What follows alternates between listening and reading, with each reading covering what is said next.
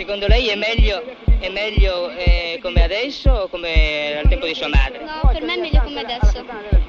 Eh, eh, ma sua madre dice che adesso sono esagerati, sono troppo spudorati, è vero? No, ragazzi... State ascoltando Generazione Sex, un podcast che parla di nuove generazioni, sessualità e media digitali.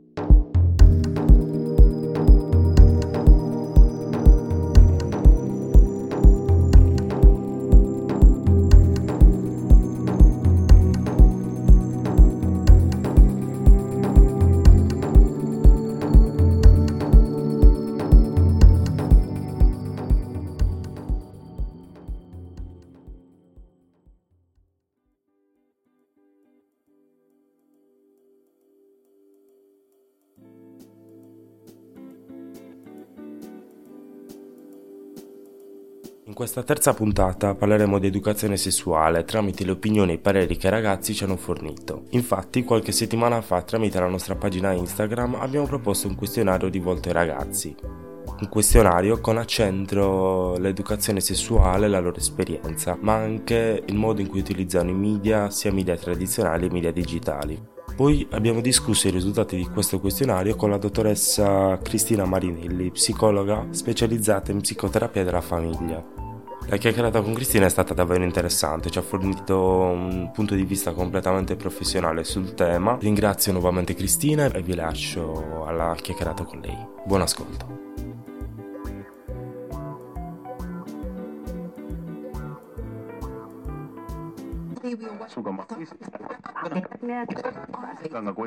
Allora, ehm, il nostro percorso che è iniziato alla fine con ehm, l'episodio dei cartelloni pubblicitari eh, affissi nella eh, stazione Cadorna di Milano e che si è poi ampliato a tutta una serie di tematiche correlate a questa eh, e ampliavano un po' tutto il discorso, quindi l'educazione sessuale, l'uso dei media digitali, ehm, e la fruizione appunto di serie tv o simili prodotti culturali, eh, oggi arriva a quella che possiamo definire la tappa più importante, eh, perché finalmente scopriamo qualcosa della nostra inchiesta, arriviamo a delle risposte che possono diciamo andare a confermare o meno le idee che ci siamo fatti. E cioè il questionario, il questionario che noi abbiamo fatto e abbiamo scelto poi di distribuire a tutti gli studenti che ne fossero interessati, in generale adolescenti, diciamo, tra i 14 e i 19 anni. E, mh, siamo molto felici di aver ricevuto ben 315 risposte e delle piccole precisazioni a riguardo sono che ovviamente ehm, può essere più o meno rappresentativo a seconda dei punti di vista perché eh, sono ben 275 eh, provenienti e residenti in Emilia Romagna e mh, più di 200, perché comunque hanno dato risposte diverse, direi circa un 260 frequentano il liceo. Quindi il tutto andrà preso un po' con le pinze, se così vogliamo dire, eh, però si possono comunque trarre delle eh, conclusioni interessanti e curiose.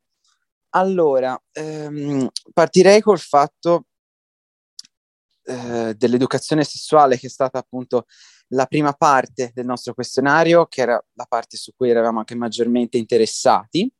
E, mh, abbiamo peraltro un ospite che ci aiuterà a commentare eh, i dati e i risultati e per questo ringrazio e do il benvenuto a Cristina Marinelli, che è psicologa e psicoterapeuta specializzata in terapia familiare e scolastica.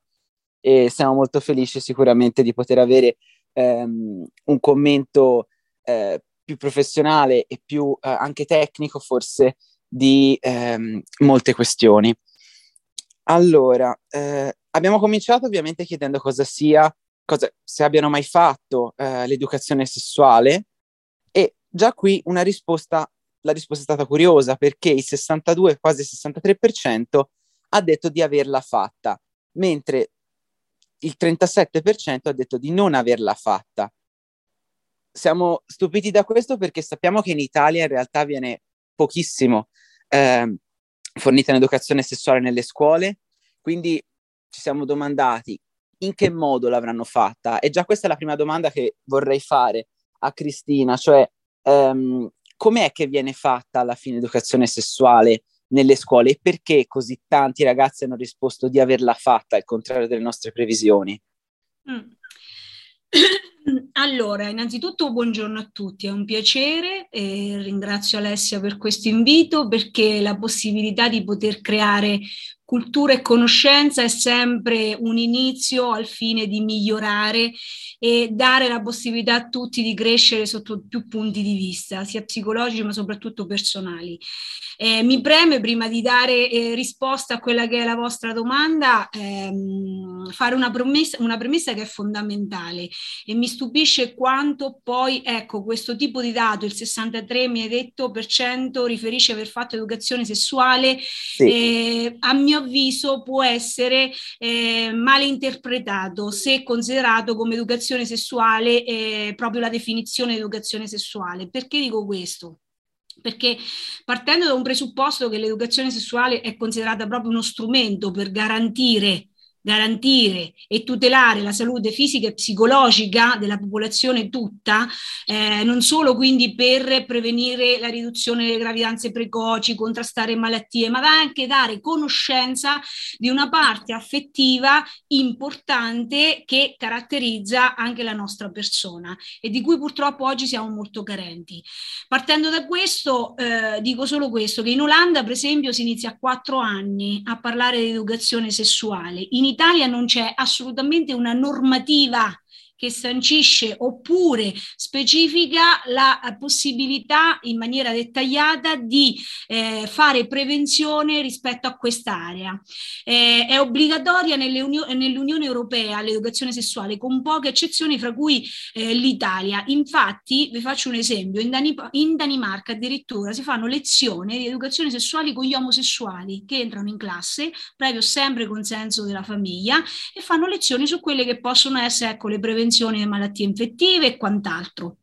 In Francia ci sono addirittura programmi che sono specifici, eh, che vertono proprio sulla prevenzione dell'HIV.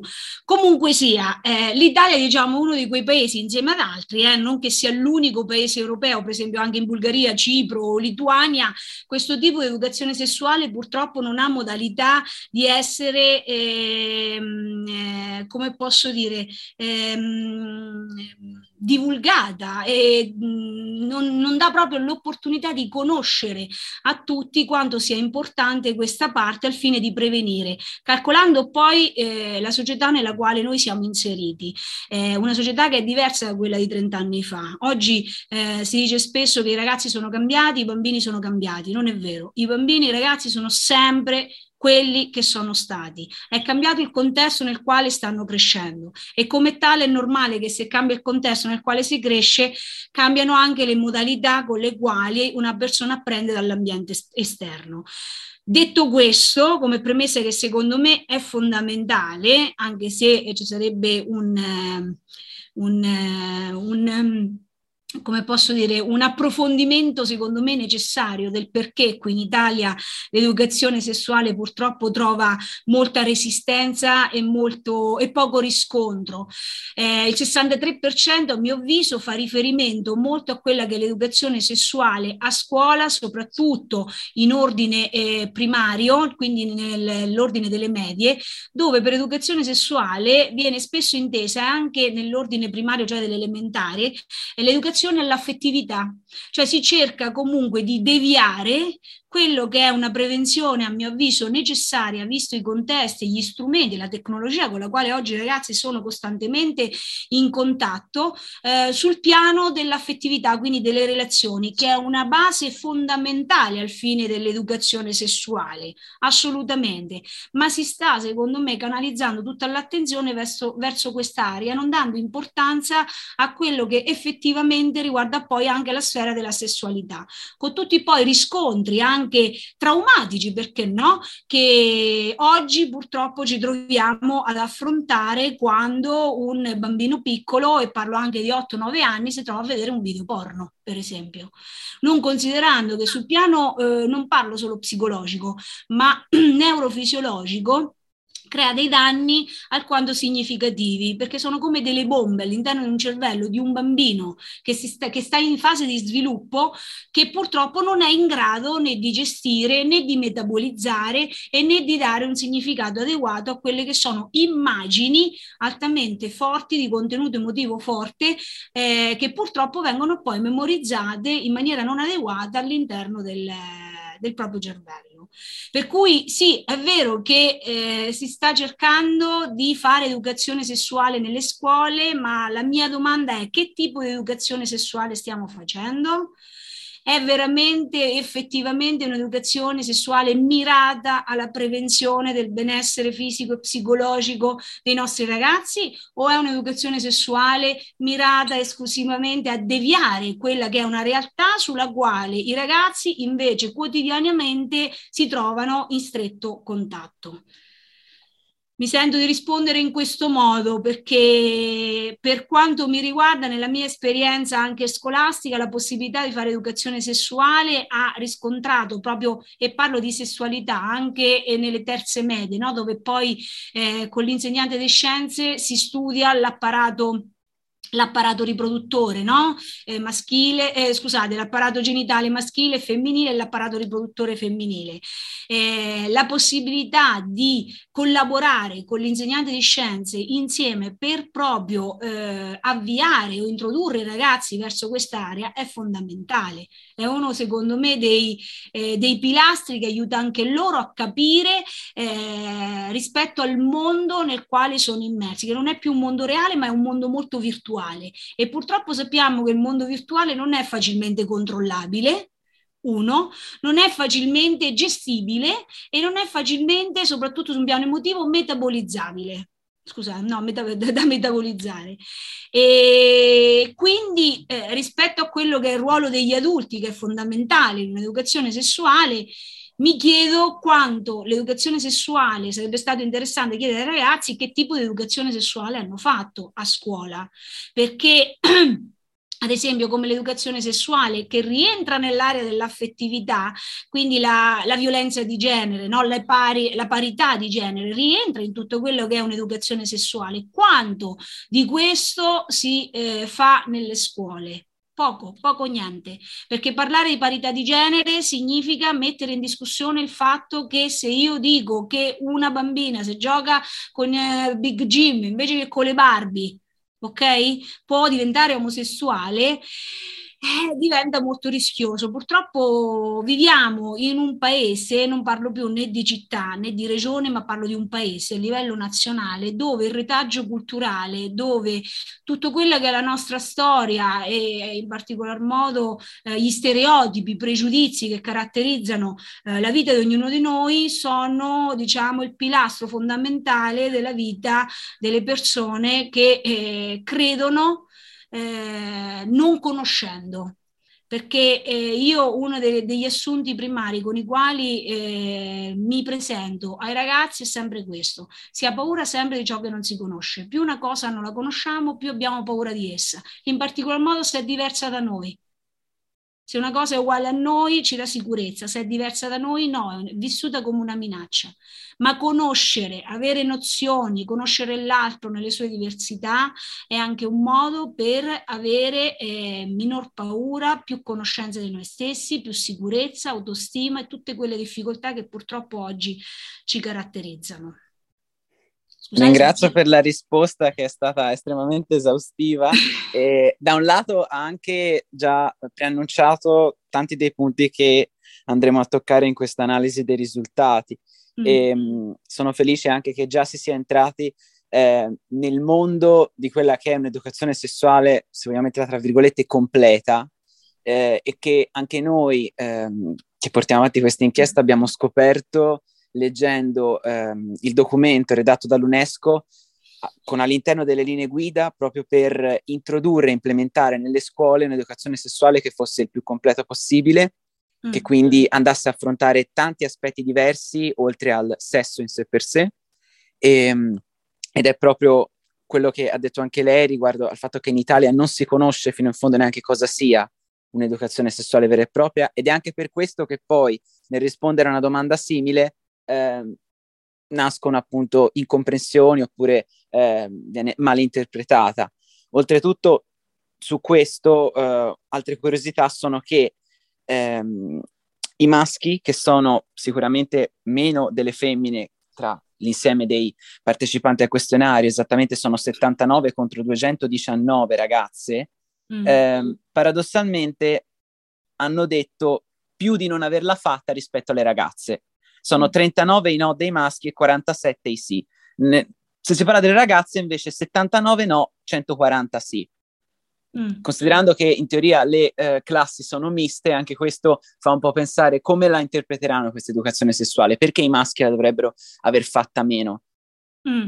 Da, noi abbiamo pensato che possa essere che hanno interpretato eventuali conferenze, laboratori o anche le banali ore di lezione sull'apparato riproduttore come aver fatto educazione sessuale, quindi per mm. loro fosse un sì o un no.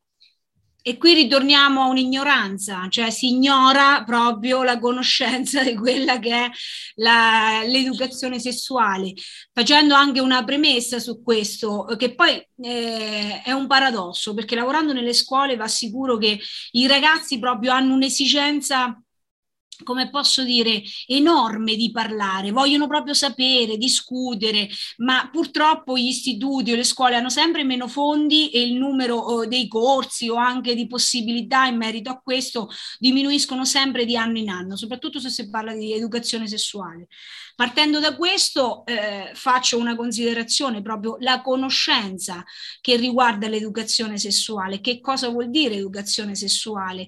Per questo può essere anche male interpretata e la percezione che un ragazzo può avere di un corso, ad esempio, fatto sull'apparato riproduttore femminile può rientrare in educazione sessuale quando non è fine a se stesso, solo eh, parlare di quell'argomento è una parte di un tutto che fa parte dell'educazione sessuale. Anche parlare di, anche dire educazione sessuale, no? già dire questo nome sessuale fa riferimento subito alla sessualità, porno, oh, Qui è la prima risposta che viene data rispetto alla possibilità di poter parlare di sé, del proprio corpo, di come è fatto, dei piaceri e quindi della possibilità di conoscere l'altro in una relazione, in un legame che in un futuro poi sfocerà anche in un rapporto sessuale, ma dove un rapporto è basato su dei valori, sul rispetto, sulla fiducia, sulla conoscenza, sul volersi bene, cosa che purtroppo in internet, in particolar modo in quelli che sono siti o video pornografici,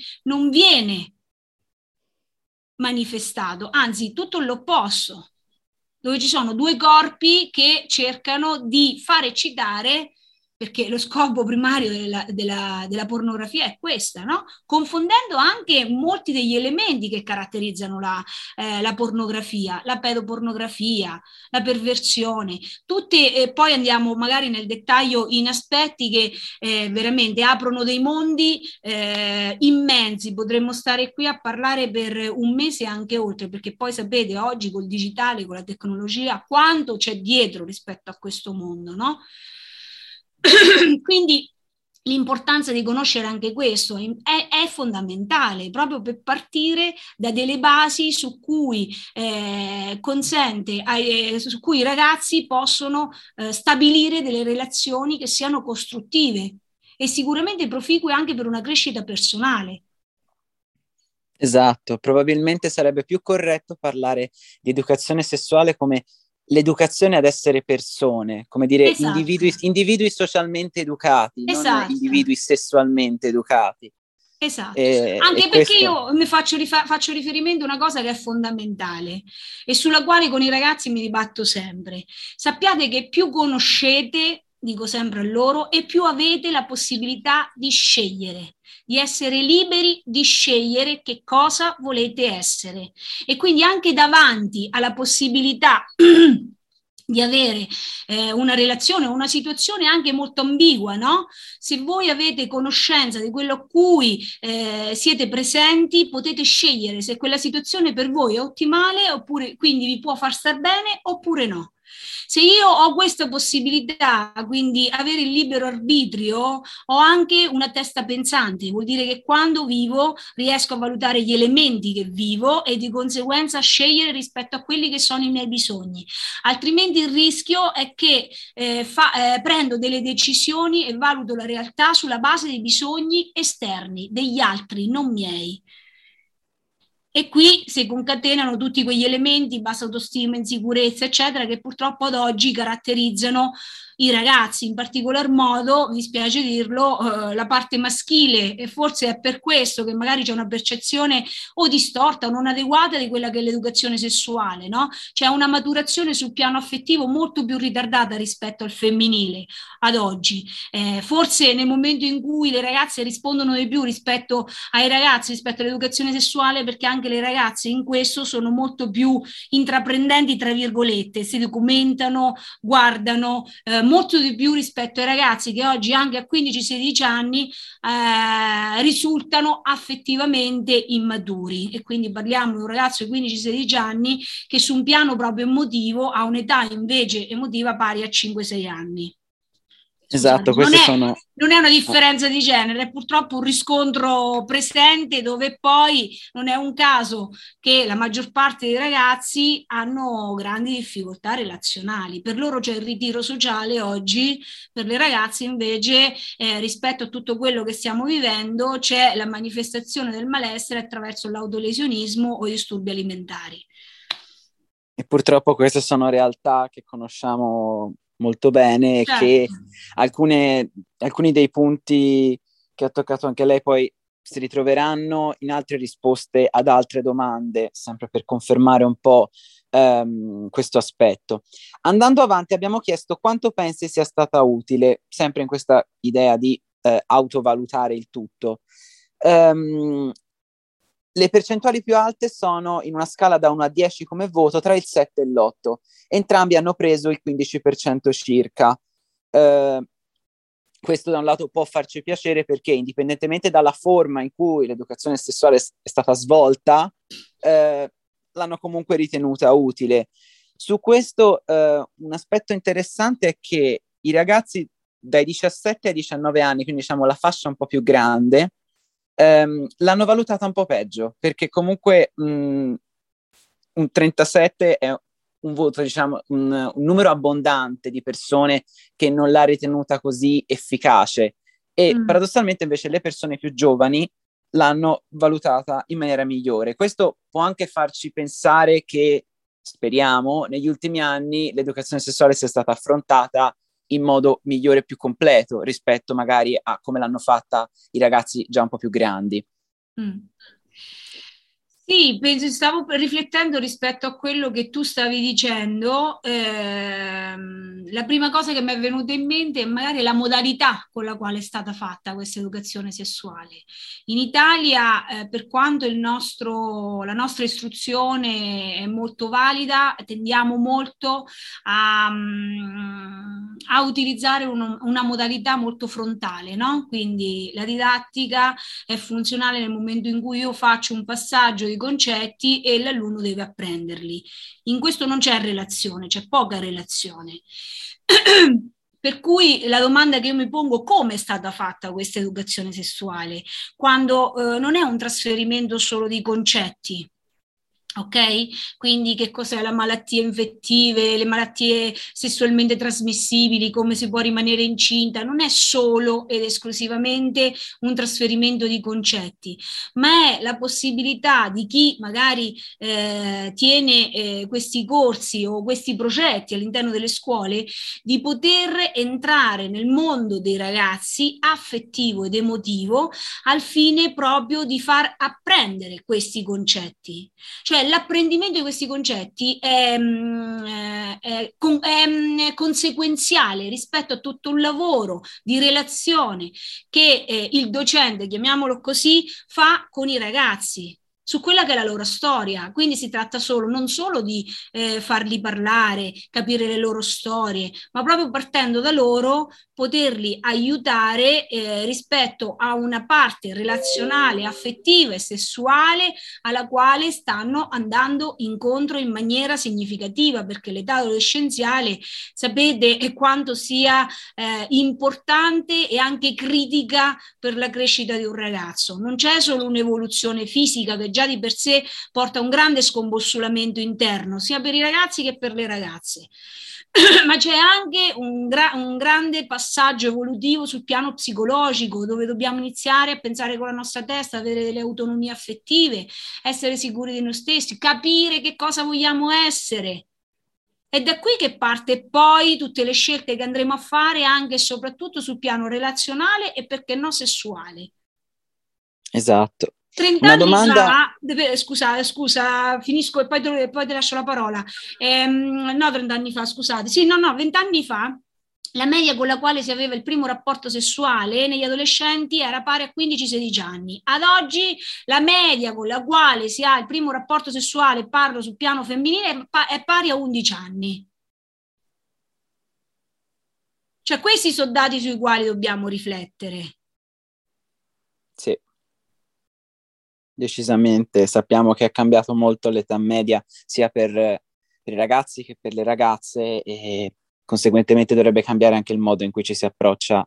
Eh, esatto, eh, alla didattica rispetto a loro e capisco che un ragazzo può non essere soddisfatto nel momento in cui un corso di educazione sessuale si rifà solo ed esclusivamente a una lezione dove viene detto quello che è eh, la malattia, come si rimane incinta, eccetera, eccetera.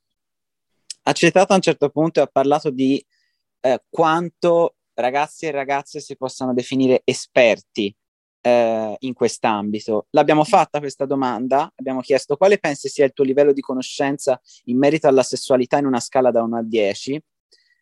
Sorprendentemente o no, eh, la stragrande maggioranza ha risposto tra il 7 e l'8 anche in questo caso.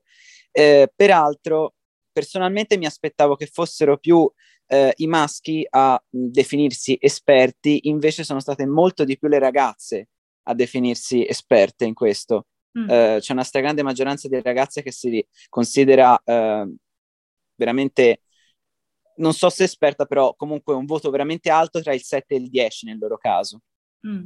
Io su questo farei una tara, nel senso, è vero che sicuramente le ragazze eh, saranno più esperte, tra virgolette, mettiamola così, nella conoscenza dell'educazione sessuale, ma è anche un aspetto di... Mh, mm, che le sopravvaluta, cioè si sopravvalutano da sole rispetto alla possibilità di avere più sicurezza nei confronti degli altri. Questo ha un carattere puramente relazionale nel confronto del gruppo dei pari, che vuol dire eh, dire che eh, sono un'esperta, esperta già come parola vuol dire persona che ha avuto esperienze, che è sicuro di sé, che sa come gestire le cose e a cui tutti possono far riferimento. Mm?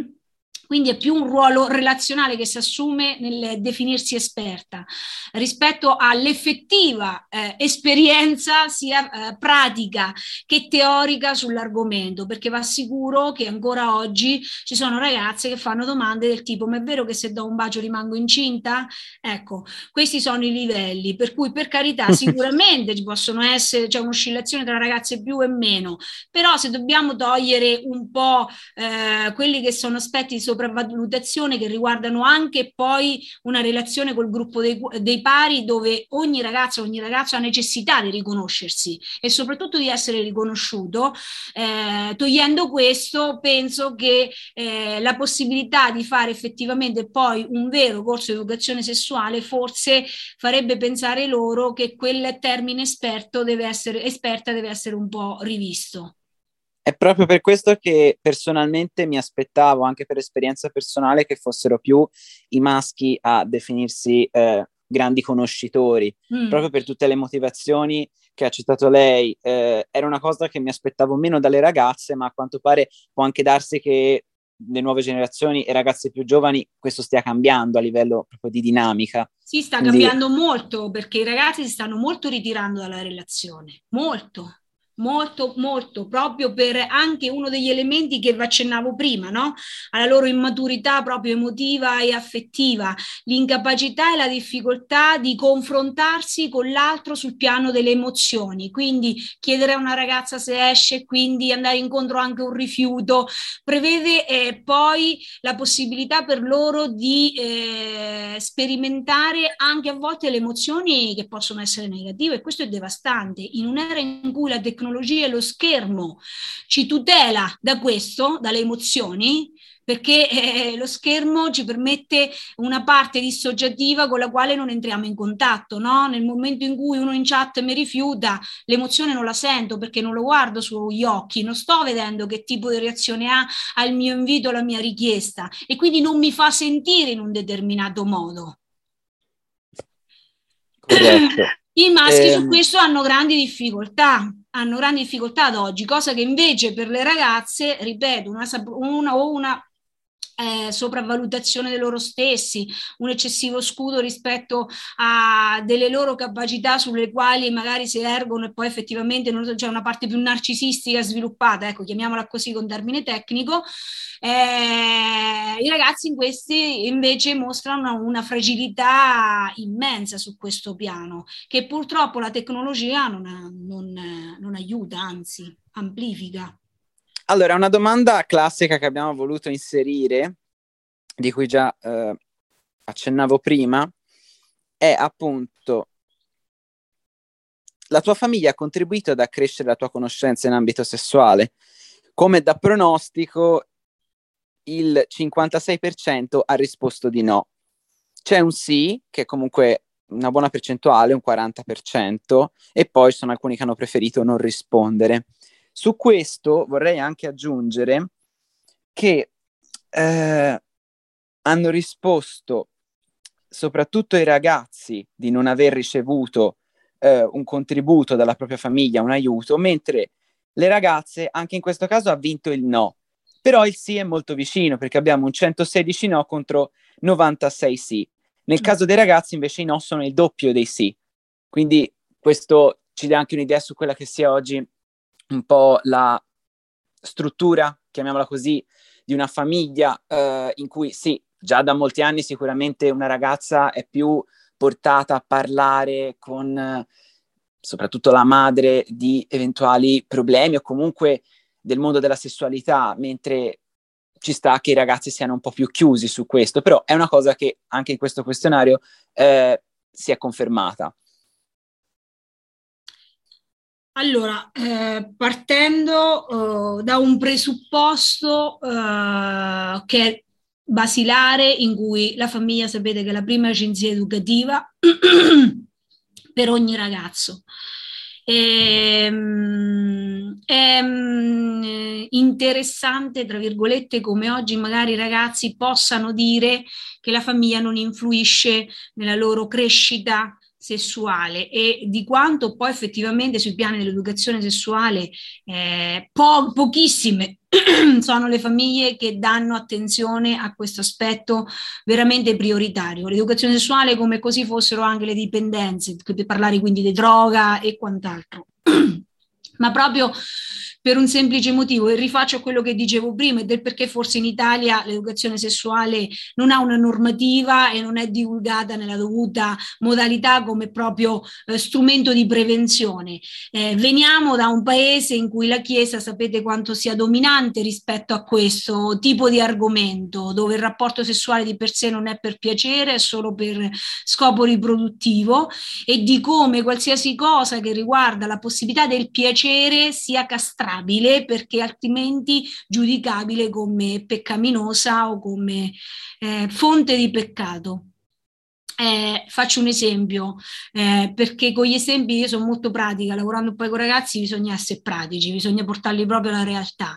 Eh, quando c'è una bambina di 5-6 anni che eh, o di nascosto o anche davanti alla propria famiglia inizia a toccarsi da nuda su parti erogene che possano essere il seno, possa essere la parte intima bassa, eccetera, eccetera, e viene subito sgridata pesantemente, eh, in maniera critica, giudicante da parte di una mamma che eh, fa sentire in colpa la bambina rispetto a questa azione che è di normale proprio crescita evolutiva fisica e psicologica, perché il bambino scopre il proprio corpo, se nessuno gli dà conoscenza del proprio corpo è normale che il bambino cerca di scoprirlo da solo. Mm? come riguardo anche la possibilità dei vari rapporti sessuali o delle modalità masturbatorie, eccetera, perché un ragazzo nel momento in cui inizia a crescere capisce anche che il proprio corpo sta crescendo e si sta trasformando e se non c'è qualcuno che lo aiuta in questo è normale che cerca delle risposte da solo, che non sempre sono risposte adeguate, si integrano in maniera adeguata qui sul cervello.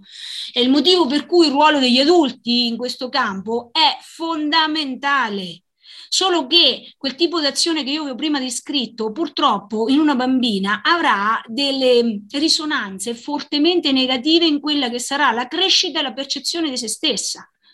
Perché solo con quell'atto che lei eh, ha messo um, in... Um, in, in, in, scusate, in azione per conoscere il proprio corpo e tutto quello che ne è riscontrato, quindi il giudizio, la critica, il sentirsi sporca, eh, con, provando delle emozioni forti di vergogna, purtroppo sono, ehm, come posso dire, eh, informazioni che lei memorizzerà sul piano corporeo in primis e che piano piano sul piano cognitivo le aiuteranno a costruire un'immagine di sé che non è adeguata quindi che non va bene, che non vale, che è una, pe- una peccatrice.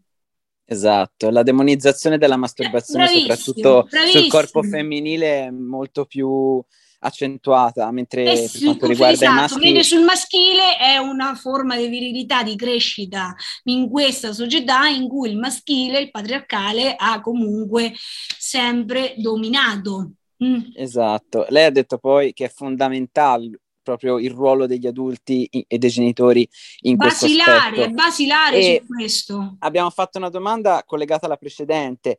Se non mm. hai ricevuto questo aiuto, ne hai sentito la mancanza nella tua crescita, inteso l'aiuto da parte dei genitori, il 66% mm. ha detto di no, quindi è come se, secondo loro, mh, mm, fosse stato giusto così, che è andato benissimo tutto così, che hanno fatto da soli, sono cresciuti da soli, diciamo, senza bisogno di interventi eh, da parte dei loro genitori, che quindi hanno preferito lasciare un po' fuori da tutta questa, eh, da questo ambito di crescita. Però io eh, su questo un attimo mi pongo una, una domanda, perché questa risposta mi fa molto riflettere sul fatto che eh, innanzitutto per gli adulti è molto difficile parla- parlare di certi argomenti con i propri figli, è veramente molto difficile, gli adulti sono in imbarazzo, sono in molta difficoltà e questo purtroppo nella relazione con loro non li aiuta. Eh, da ciò è normale e scontato che per l'adulto è meglio non parlare, è meglio che ne parla con gli amici, il figlio o la figlia, e di contro per un ragazzo che non riceve aiuto di questo genere e che forse nella relazione non riceve aiuto di questo genere, è abituato diciamo a cavarsela da solo sul piano emotivo, risulta normale questo tipo di eh, comportamento e quindi per lui andare a cercare notizie rispetto a un argomento che è molto imbarazzante, riguarda un'emozione che è primaria, che è quella della vergogna, perché ci mette a nudo davanti a delle situazioni, no? Fa pensare anche a molte cose, quanto, eh, quale, quale sia la qualità della relazione tra adulti e ragazzi quanto poi si parla poco delle emozioni, quanto poi si parla poco di se stessi, quanto poi si parla poco delle eh, eh, effettive mm, del, mm, della parte emotiva che ci caratterizza e sulla quale si costruiscono le relazioni. Esatto. Ecco, a esatto. me, eh, io ho la sensazione che noi adulti stiamo, stiamo veramente fomentando e eh, alimentando il mercato del porno su questo piano. Lo stiamo proprio alimentando, proprio perché ci, ritiria- ci ritiriamo, eh, su, si, ci ritiriamo rispetto a un un aspetto che è fondamentale nella relazione con i ragazzi, stare in quelle che sono le emozioni eh, difficili, ehm, eh, negative, eh, che ci portano anche a provare delle sensazioni corporee che non sono adeguate, perché ricordiamoci sempre che i ragazzi fino a che non hanno sviluppato la parte superiore del cervello apprendono principalmente attraverso il corpo, quindi le sensazioni e le emozioni. E se noi adulti non siamo in grado di lavorare eh, parlare, relazionarci con loro su queste, sulle emozioni, è normale che per loro può risultare normale non avere un aiuto da un adulto rispetto a un argomento che poi io dico sempre, la sessualità, ricordiamoci sempre, la parte, eh, è la parte eh, più intima di noi stessi, descrive proprio la parte più intima che, eh, di quello che siamo. È come Quindi, se la sessualità ci rendesse esseri umani da esatto, un lato, esatto, senza quella esatto. non saremmo quello che siamo in esatto, tutto quasi. Esatto, bravissimo, hai proprio centrato, la sessualità ci rende umani. Quindi persone che provano emozioni belle, brutte, piacevoli, non piacevoli, eh, che provano anche a conoscere il proprio corpo, per quanto come, difficile sia. È come un passare, secondo la teoria ehm, questa teoria appunto del, dell'alimentare un po' il mercato della pornografia. È come se in realtà gli, adu- gli adulti lo facessero indirettamente, certo, diciamo, passare la, pa- la, patata bollente, passare Indir- la patata bollente proprio. Esatto. Indirettamente e inconsciamente anche, eh? quindi non c'è cons- spesso consapevolezza di questo, perché alla fine anche gli adulti, eh, vabbè, starà con gli amici, ai tempi no, che non c'era la tecnologia, c'erano i giornaletti, famosi Lando, i giornaletti porno, sì. questo, cioè, dove però eh, la modalità era diversa, ci si radunava insieme, i ragazzi in particolar modo, per leggersi i giornaletti, quindi c'erano um, vabbè, vari aneddoti che si possono raccontare rispetto a questo. Ad oggi la gruppalità su questo non c'è. No, viene vissuta molto più singolarmente in solitudine. Es- uno, tutta questa parte. Tutte le ripercussioni che ci possono essere rispetto a delle percezioni sbagliate anche, no? Oltre a delle immagini che possono essere forti e vissute non in maniera adeguata, su un piano poi neurofisiologico anche. Andando alla domanda successiva, siamo entrati proprio dentro all'educazione sessuale, domanda ovviamente più canonica possibile. Credi sia importante fare educazione sessuale all'interno delle scuole? Il 95% ha risposto di sì, ma ce lo aspettavamo questo.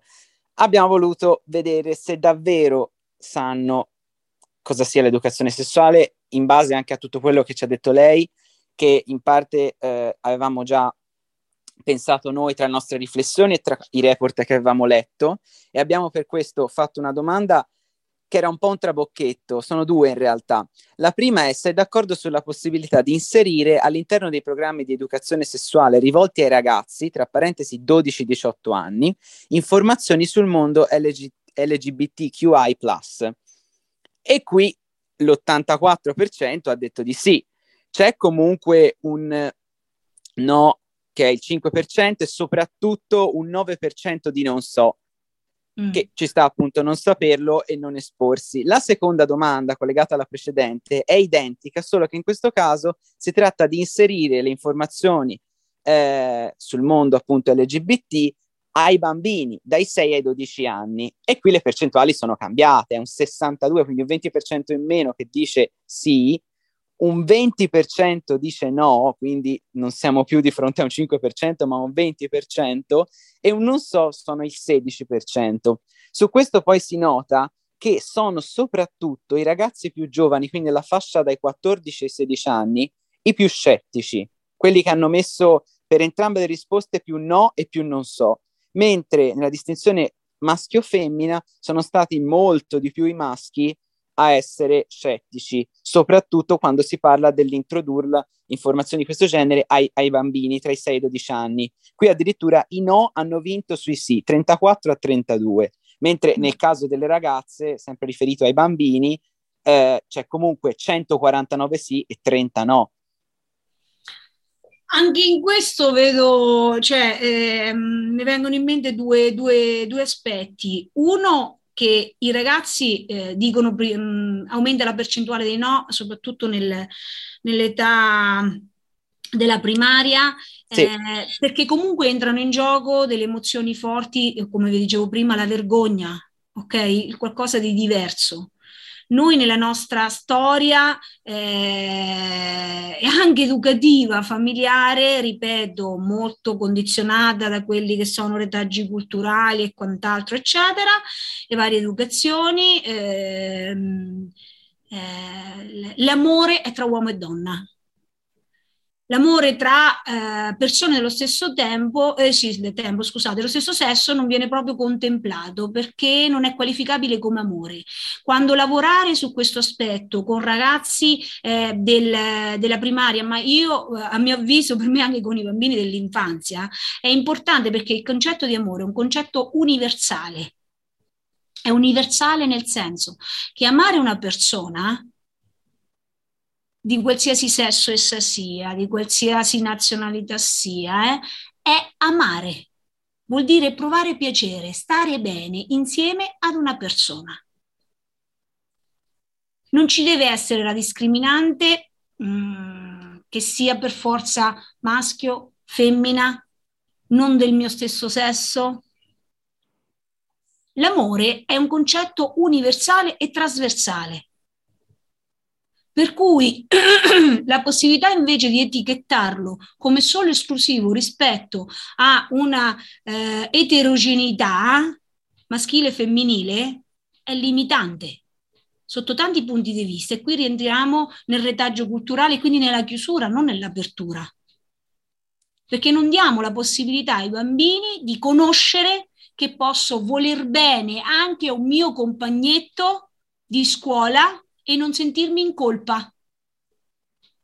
Esatto. Perché, come dico sempre ai ragazzi, poi quando parli di questo argomento a scuola, eh, sapete, no, l'omosessuale, e dico, guardate che la fase omosessuale nella vita la passiamo tutti in età adolescenziale.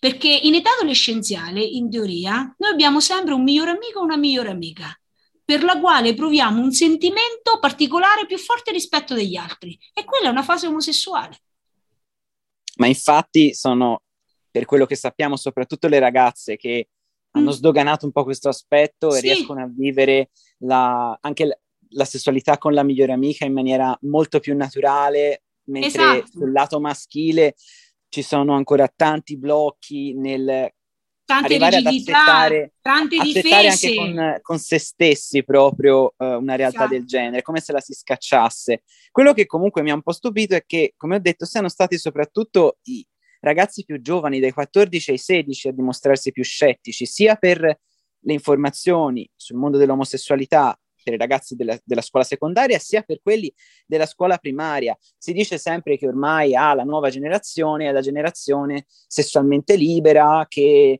non vede nessun tipo di barriera, eh, abbandona pregiudizi, eccetera, che i ragazzi ancora di 18 anni siano eh, legati al mondo di prima, però ris- un risultato del genere ci dimostra che invece apparentemente, sempre basandoci su le nostre 315 risposte, sia il contrario. L'unica ipotesi che viene da fare è che i più giovani ancora siano un pochino spaventati, almeno quelli che hanno risposto al nostro, al nostro questionario, siano un pochino più spaventati ancora da questa, questa, realtà rispetto a quelli leggermente più grandi. Spaventati ti aggiungo anche terrorizzati, ma proprio perché non conoscono proprio perché non conoscono e non hanno neanche l'opportunità di conoscere, vuoi per famiglie quanto rigide, vuoi perché famiglie non solo rigide ma permissive, disinteressate rispetto anche a una relazione dove questo passa tutto in secondo piano.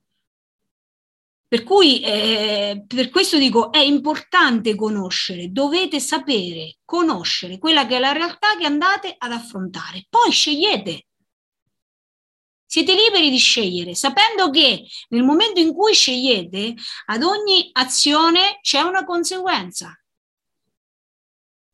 Questo è un concetto fondamentale che deve passare anche attraverso uh, l'educazione sessuale, proprio per la crescita dei ragazzi, perché questo è l'aspetto che gli permetterà di valutare davanti a situazioni dove c'è un rischio di una trasmissibilità rispetto a una malattia infettiva sul piano della sessualità, di dire no, o di fare una scelta diversa che permette di tutelarli, di tutelarsi.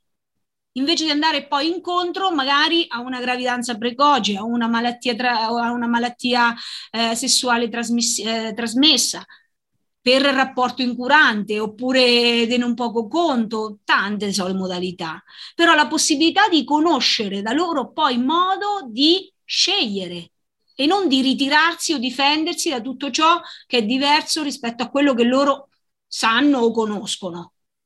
In questa scelta mi verrebbe da lanciare un po' una provocazione.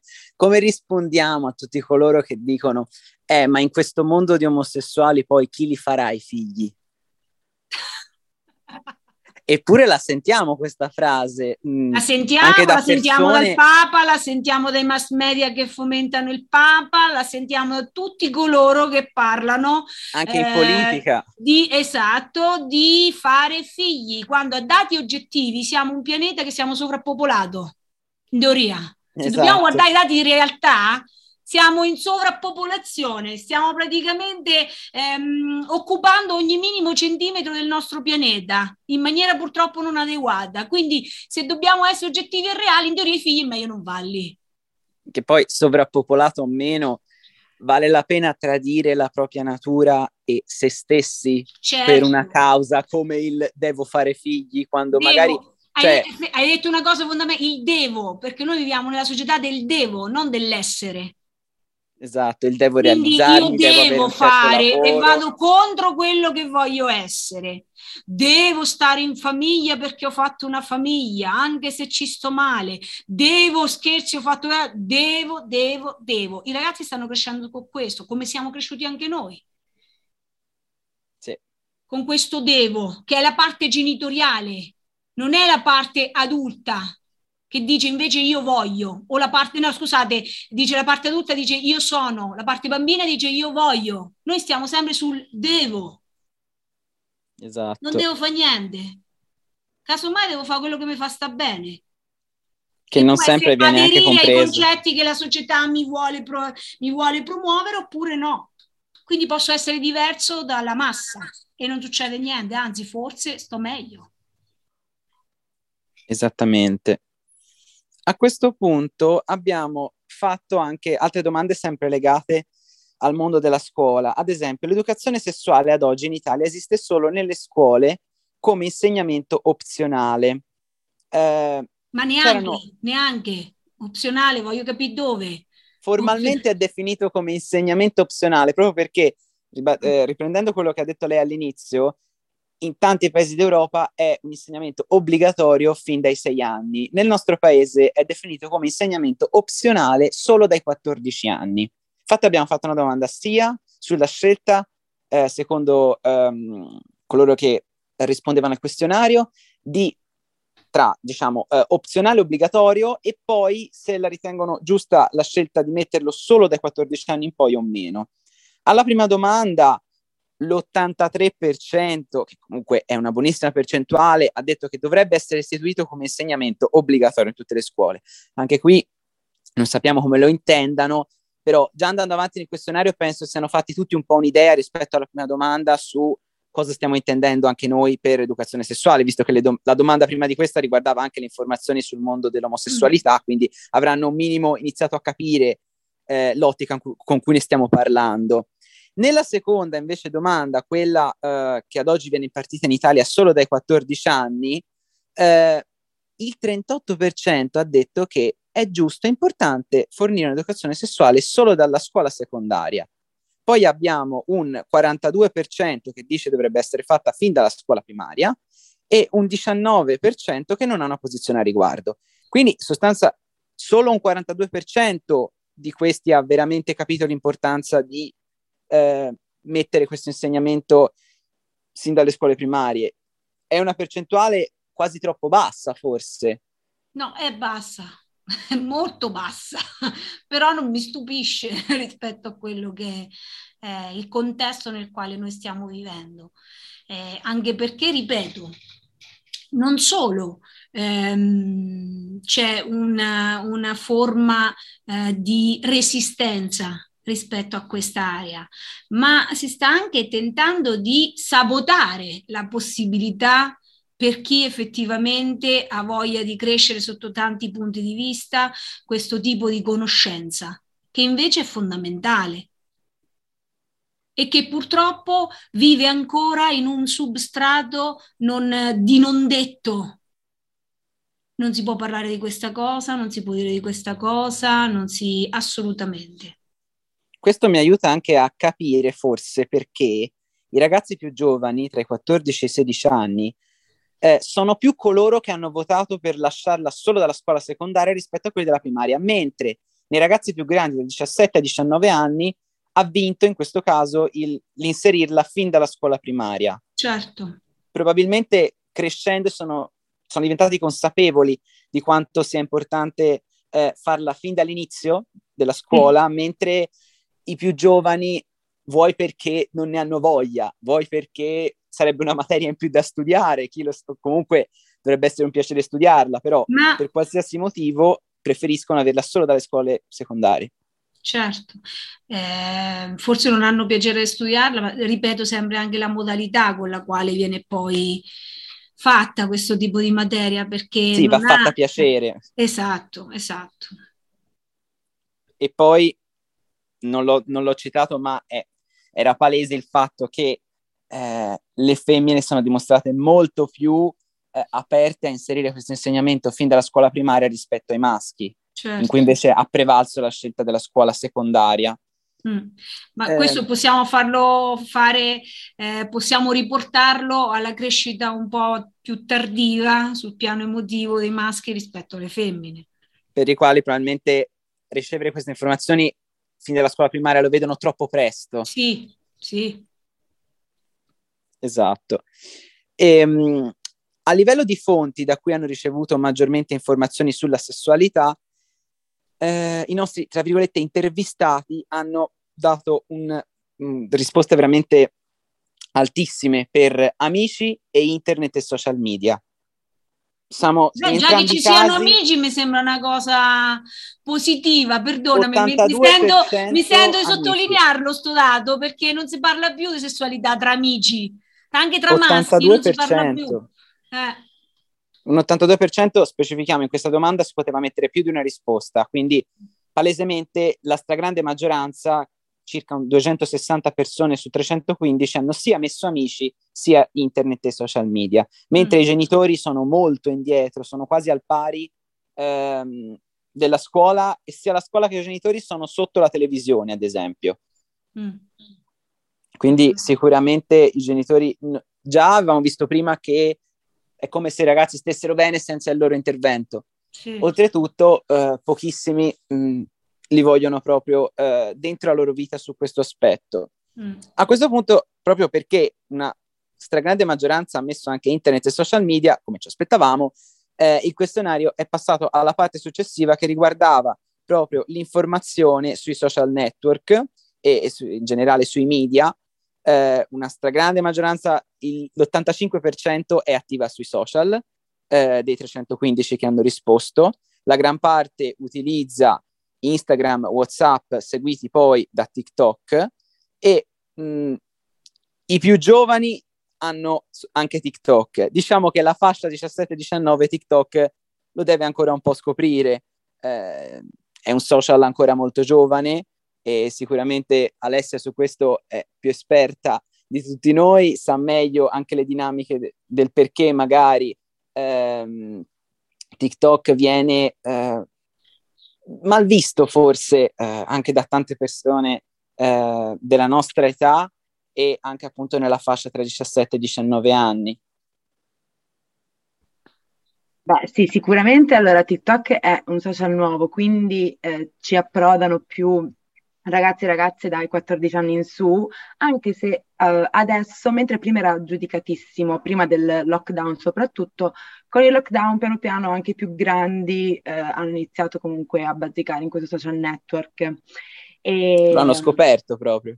Sì, è stato scoperto, ne hanno parlato, anche se molti ancora lo vedono con diffidenza, ma eh, in realtà cioè, è un social molto cioè è un po' controverso questo social perché da un lato è utile, dall'altro lato invece è un pericoloso soprattutto per chi ha 14-15 anni e questo anche riguardo comunque il, l'argomento della sessualità, tematiche legate comunque agli orientamenti sessuali, anche a, proprio all'aborto, per esempio, cioè, cioè, um, vengono pubblicati tantissimi video da ragazzi e ragazze 15-16 anni in cui parlano della loro esperienza sessuale, in cui parlano come si sentono con i loro genitori eh, dopo un coming out, addirittura alcuni fanno proprio video in cui parlano del loro aborto con le canzoni dei trend. E quindi, eh, cioè, da un lato c'è proprio una, non lo so, una minimizzazione delle emozioni, sembra, però dall'altro se ne parla comunque in modi cioè, molto diretti. Quindi ci chiedevamo anche, vedendo tanti video di questo tipo, se un social come TikTok in cui tutti i ragazzi comunicano tra di loro, quindi cioè, ci potrebbe essere un'influenza reciproca, se potrebbe aiutare a porsi delle domande, ma attraverso comunque una comunicazione che è proprio orizzontale, quindi tra ragazza e ragazza. Citando l'esempio che hai fatto, vorrei chiedere a Cristina, ma una cosa tipo quella che ha detto Alessia, no? Dell'aborto. Fare il video... Viene... Eh sì, stavo, video stavo dell'aborto. pensando anch'io, ci stavo pensando anch'io. Un commento a riguardo, ma dobbiamo scandalizzarci, dobbiamo comprendere, sicuramente diciamo, comprendere l'esigenza comunicativa dietro una cosa del genere, quindi la mancanza sicuramente di altri a cui manifestare il proprio malessere. Diciamo Ma- che se il social in questo caso interviene a sostituzione di ciò che manca nella vita di, di quelle persone, però una cosa del genere deve scandalizzarci, è eh, nociva, tra virgolette, oppure è comunque giusta? Eh, allora, io non mi soffermerei sul fatto giusto o sbagliato perché sarebbe vincolante. Ehm, Sì. Penso che i social ormai sono l'espressione, un prolungamento della nostra personalità. Non è un caso che tramite i vari profili già riesci a comprendere o farti un'idea di una persona. Quindi è come se, diciamo, il social diventa, il profilo diventa la nostra carta d'identità. La foto di per sé può essere eh, rispetto a quello che siamo o come siamo una carta d'identità di quel momento lì. Il social sta diventando proprio la carta d'identità rispetto a tutto il nostro vissuto.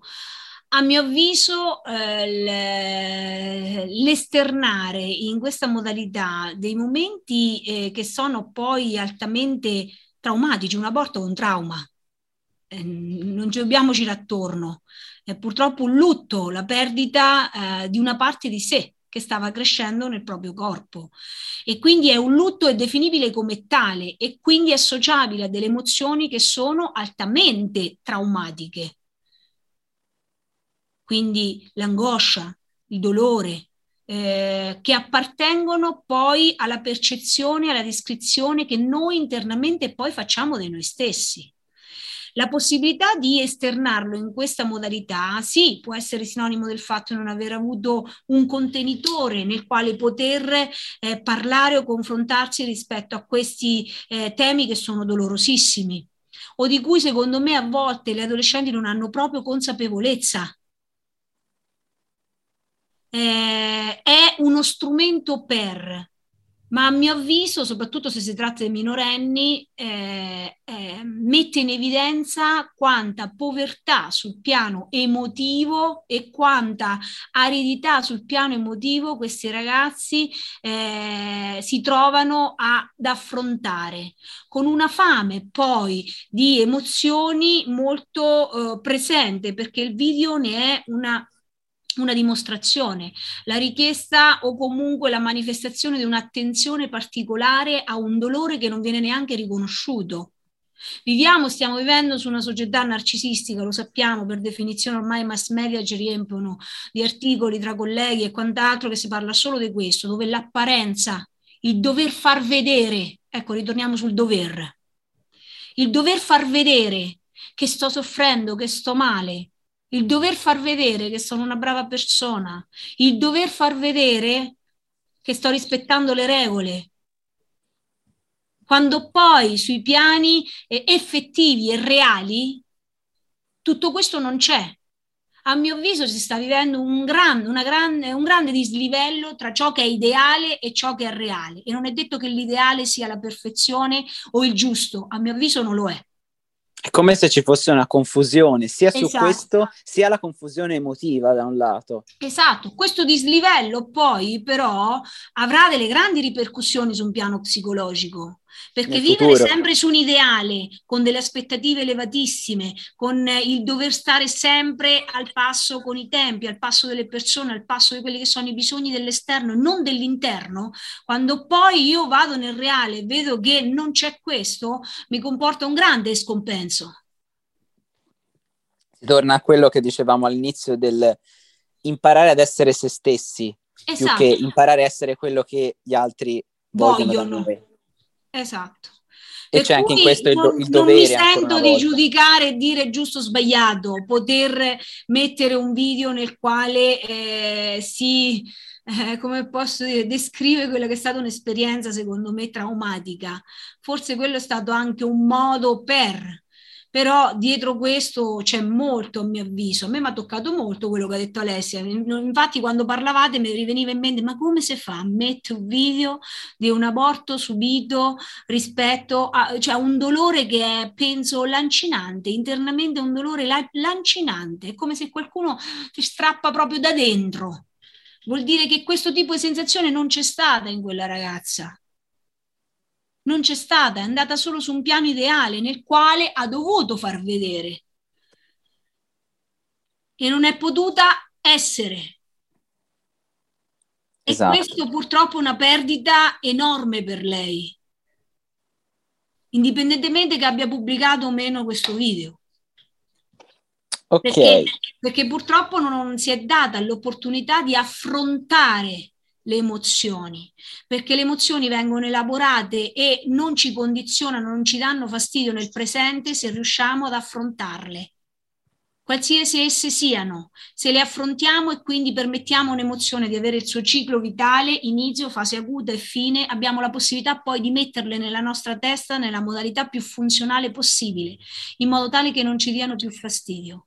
Ma se questo non avviene, purtroppo, ne, ne, subiremo le conseguenze, perché questi in un modo o nell'altro nel nostro presente si faranno sempre sentire, si manifesteranno sempre, è come se il, noi nel presente viviamo il passato. Allora, sempre rimanendo eh, sui social, ovviamente per quello che è il nostro argomento ci interessava sapere se ehm, i, i nostri, chiamiamoli intervistati, seguono delle pagine legate al mondo della sex positivity, che è un movimento che ad oggi prende sempre più campo e che porta avanti tante delle cose che abbiamo detto ne, nel corso di questa, di questa intervista eh, su, per riflettere un po' sui risultati che abbiamo avuto. E su questo ci sono stati ben 200 no, il 63%, a fronte di un 31% che sono i sì. E inoltre sono soprattutto eh, gli adolescenti della fascia quella più giovane, quindi tra i 14 e i 16 anni, a seguire meno queste pagine e l'altra cosa ce la potevamo aspettare, sono soprattutto i maschi. Mentre le femmine, allora vince il no anche sulle femmine, 124 no contro 82 sì.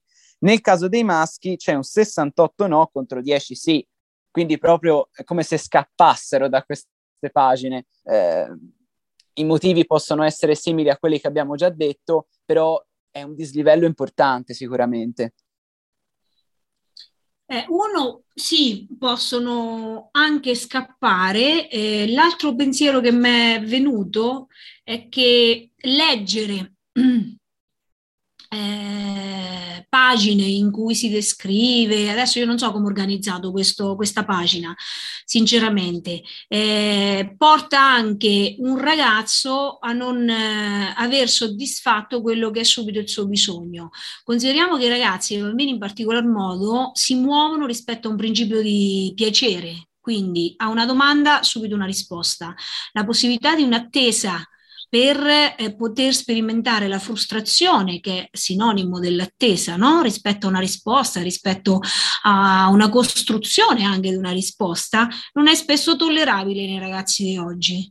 Infatti uno dei più grandi problemi è quello che non riescono a tollerare la frustrazione e dei motivi per cui ci sono degli acting out, cioè delle azioni che permettono proprio la possibilità di scaricare l'emozione interna provata che non è tollerabile. Eh, per cui mi viene anche in mente il fatto che dover leggere una pagina su magari una, un, una risposta che io voglio rispetto a una cosa specifica diventa un problema perché dovrei andare a conoscere anche altre aree o altri aspetti che per il momento in quel, in quel momento lì non mi interessano. Viviamo in un, mondo, che... in un, mondo, digitale, quindi la pagina di per sé, io sto un attimo ragionando anche su come loro si stanno muovendo su un piano mentale, non abbiamo più la mente eh, di un tempo, abbiamo la mente digitale che è quella che raccoglie informazioni e basta, fa difficoltà a volte a elaborarle, ad integrarle. Per cui nel momento in cui uno vuole una risposta subito, istantanea, se devi leggere tutta una pagina, eccetera, per arrivare alla tua risposta, è normale che diventa più facile che io non legga quella pagina piuttosto che leggerla. Eppure delle risposte alle domande successive è come se andassero in controtendenza rispetto a questo non seguire le pagine, eh, sono una serie diciamo di pagine sempre sullo stesso topic, perché eh, abbiamo chiesto anche se hanno sentito parlare di temi come sex pos- sui social sempre, sex positivity, mm. self-confidence, identità di genere, mm. orientamento sessuale, prevenzione e sesso sicuro. Quasi mm. tutti gli intervistati ne hanno sentito parlare tantissimo e la domanda successiva era, in merito alle tematiche precedentemente elencate, quanto ti ritieni interessato? E cioè, mm. allora, molto il 39%, mm. abbastanza il 46%, cioè rimane veramente poco per risposte come non so per niente o poco. Quindi sono tutti tanto interessati, mm. apparentemente, però poi le pagine non le seguono. Quindi quale può essere il ragionamento dietro? Che si vergognano a seguire le pagine perché il follow è una sorta di dichiarazione del seguo questa cosa. È come se si andassero a cercare tutte queste informazioni ma lo facessero un po' di nascosto, perché il follow è questa cosa pubblica che manifesta proprio il tuo interesse agli occhi di tutti, mentre mm. andarsene a leggere e a seguire è come se ti esponi davanti esatto. a una tua non conoscenza, ignoranza, fragilità, eccetera, eccetera. E quindi già solo far vedere che eh, io mi interesso a un argomento che poi eh, racchiude tutto quello di cui ci siamo detti eh, fino a poco fa eh, e quindi anche la percezione di me, vuol dire che non conosco, posso essere fragile, posso essere debole, eccetera, non sono in grado, eh, diventa rischioso perché qui devo andare sempre sul devo, no? sull'ideale, non sul reale. Il reale prevede effettivamente una conoscenza, non lo so, voglio sapere, conosco e poi vedo. L'ideale devo sapere a prescindere, anche se non so, e devo far vedere questo. Esatto. Poi, ehm, arrivando all'ultima sezione del questionario, in realtà è quella che eh, ritorna un po' all'inizio, è come se avessimo fatto questo lungo viaggio e percorso che è andato dal particolare al generale, che è l'educazione sessuale, per poi tornare al particolare. Il particolare nel nostro caso riguarda le serie TV che toccano argomenti inerenti alla sessualità, nel caso specifico eh, che abbiamo scelto, quello di sex education. Infatti, innanzitutto volevo sapere se l'ha vista e cosa ne pensa. Eh, l'ho vista, l'ho vista e non mi è dispiaciuta. Eh, certo, è anche da dire che eh, l'argomento, cioè è molto calcato l'argomento, però il titolo della serie è quella, quindi effettivamente, eh, però è anche ben, ben eh, diciamo, strutturata, anche se eh, la relazione tra madre e figlio mi sembra un po' troppo, come posso definirla? Ehm... Caricaturale, per Esatto, bravissimo. Troppo cari- caricata, caricaturale e caricata. Perché... L'ho detto perché noi abbiamo chiesto a, nel questionario anche secondo te come è stato trattato tut- tutte le tematiche, diciamo, eh, legate al sesso e la stragrande maggioranza ha risposto effettivamente in modo sincero, 76%, però c'è un caricaturale al 24%, che non sì. è comunque poco. No, no, infatti anche un po', allora non mi viene un attimo il termine, però quel tipo di relazione madre-figlio, per quanto una madre è del settore, professionista nel settore, molto libera e aperta, eh, denota anche quando non ci sia il rispetto dei tempi e del, eh, della persona del figlio che comunque ha dei mm. tempi espositivi, emotivi completamente differenti da quello di un'adulta che ormai ha raggiunto delle consapevolezze. Esatto. Quindi Peraltro... eh, quello mi è sembrato un po', eh, per esempio, mh, mm, non l'avrei eh, presentato in quel modo, perché poi conferma quello che invece è il rapporto che attualmente eh, si sta praticamente verificando tra adulti e ragazzi. La superficialità dire... di un legame nel quale ha necessità invece di approfondimenti emotivi che richiedono rispetto dell'altro, nei tempi e nella possibilità di stare nella frustrazione, soprattutto anche da parte dell'adulto. Ok, c'è da dire poi che eh, il 31% de, dei 315 che hanno risposto non hanno visto la serie, ah. che comunque è una percentuale inferiore al 69% che l'ha vista. Tra mm-hmm. coloro che l'hanno vista è piaciuta praticamente a tutti e i commenti sono stati strapositivi, li ha portati quasi tutti a porsi delle domande, a scoprire eh, tematiche nuove, eh, aspetti nuovi della sessualità, quindi sicuramente eh, anche depotenziato, anche depotenziato questo potere che la sessualità ha, che se toccato sembra, quindi l'ha depotenziato facendolo vivere come una cosa normale, perché è normale. Però anche in questo nuovamente sono soprattutto i maschi che non l'hanno vista mm. e mh, dice possano essersi posti meno domande guardandola. Qui torna un po' quell'idea un po' eh, stereotipata del maschio che sa. Quindi sì. l'hanno vista, l'hanno apprezzata leggermente meno eh, e l'hanno vista anche meno rispetto alle ragazze ed è stata meno utile per loro, apparentemente. Certo. E su questo volevo infatti un commento di Alessia, visto che la conosce molto bene e, e sa appunto quali possano essere luci e ombre di questa serie. No, vabbè, sicuramente è una serie che ti sbatte in faccia un po' mm, i rapporti sia sessuali che non e proprio come diceva Cristina, normalizza il sesso in una maniera che sembra quasi utopica e non lo so, cioè, ehm, magari i ragazzi vedendo queste scene, questa libertà di esprimersi, cioè si trovano anche un po' ehm, disorientati perché mh, noi non lo percepiamo così il sesso, cioè, mh, ma, um, cioè, non è mai successo che a scuola ci siano proteste di questo genere oppure una normalizzazione di questo genere, un parlare così liberamente di sesso, quindi cioè, ti sbatte proprio in faccia come um, il sesso possa essere in realtà libero e, ed è strano magari, può essere percepito in modo strano da chi invece è stato sempre chiuso e, e questo, però secondo me nonostante tutto può, è una serie che mh, magari può ti aiutare. Fa, ti può aiutare, ti può far porre delle domande, anche nelle relazioni con i genitori ci sono molte tematiche differenti che vengono trattate, ovviamente non in modo perfetto, però comunque vengono trattate. E quindi sì, secondo me è una serie che comunque mh, se hai un pensiero, un, tipo, un certo tipo di pensiero può aiutarti ad approfondire certe questioni. Io è una serie che nelle scuole superiori farei vedere, naturalmente in accompagnamento di un adulto, per esempio.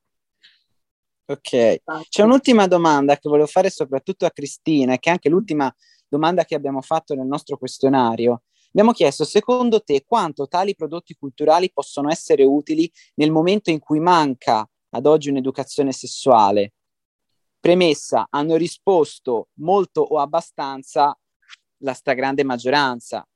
Eh, molto il 37%, abbastanza il 41%, quindi sono pochi quelli che dicono mm. per niente o poco.